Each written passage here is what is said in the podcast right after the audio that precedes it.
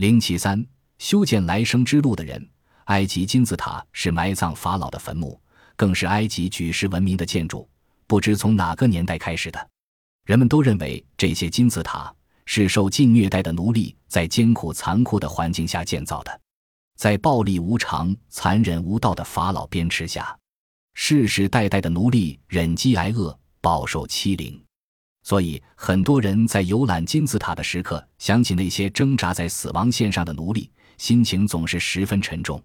事实上，这是完全没有根据的凭空捏造。那些大批奴隶逃亡又被抓回去毒打的说法是杜撰的。现在有证据说明，金字塔是劳工建造，而并非奴隶。有一群违法老建造陵墓的工人，还曾策划和进行过有案可稽的人类首次罢工和静坐，运用了类似今日工人争取权益常用的手段，终于得偿所愿，满足了他们的一切要求。如此看来，那些关于奴隶生活在水深火热之中的故事，便是一些人为恐吓人们编造的。如果人们了解了真实的历史，再去埃及旅游，骑着骆驼迈向那尼罗河畔的宏伟的金字塔，心情一定会十分舒畅。大约在三千五百年前，由于作为陵墓的金字塔经常遭盗墓人劫掠，当时的法老瑟莫斯一世决定为自己建造一座地下陵墓。这座地下陵墓位于尼罗河西岸，后来称为帝王谷的地方，距离当时的首都希伯斯不远，极为隐蔽，可免盗墓者觊觎。自此以后，在一个长达五百年的时期内，新王国所有的法老都葬于帝王谷中。建造匠心独具、设计精巧的金字塔，非一般的奴隶所能为。在地下钻挖硬度不很高的岩石，凿出曲折的通道。隐蔽的门户和假墓室，所有这些艰苦的工程，均由一群长期雇佣的熟练工匠担当。他们还负责陵墓内部一切装饰工作。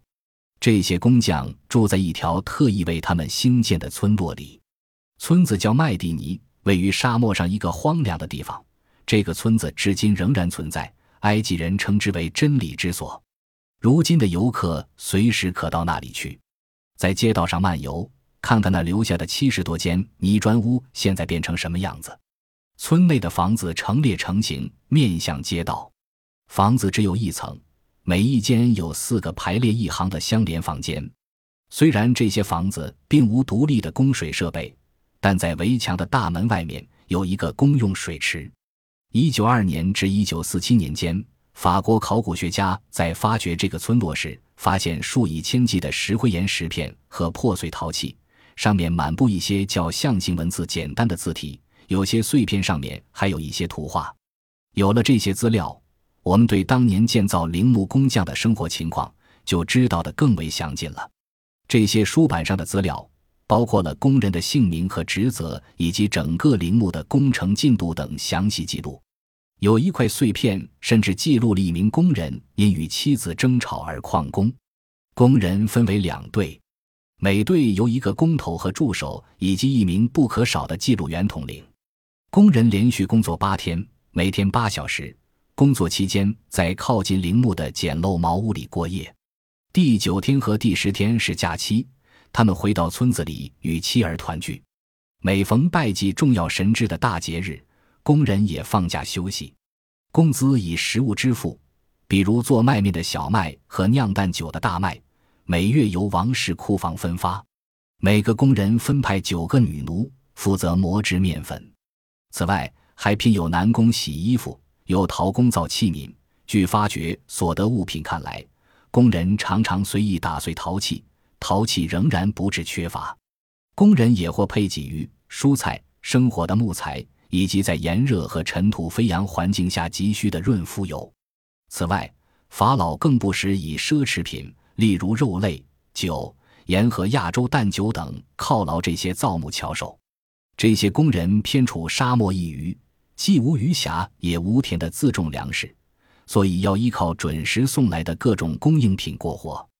通常这些供应品在每个月第二十八天运到，但有时候满驮供应品的驴子未能准时到达，使村子中的工匠突然酒后。拉美斯三世在位的第二十九年。供应品延误几星期，还没有运到工人居住的村落，最后，工人等得不耐烦，便放下工具，走进拉美斯二世的殓葬大堂。他们在里面秩序井然地坐下来，要求向法老汇报他们无粮果腹的苦况，否则不回工地工作。这次罢工惊动庙堂记录员，听取工人的申诉后，下令从官方记录员的谷物配额中赶快拨给工人一个月食粮。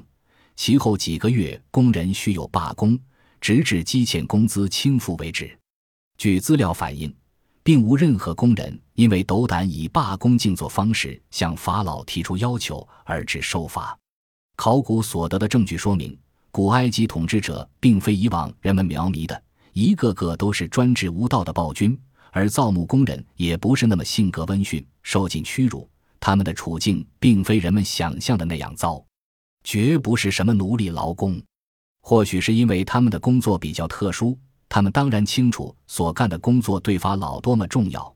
如果法老归天时，他们的这个永恒居所的陵墓还未修好，他就永远登不上来生之路了。这些工匠的工作是为他们修建来生之路。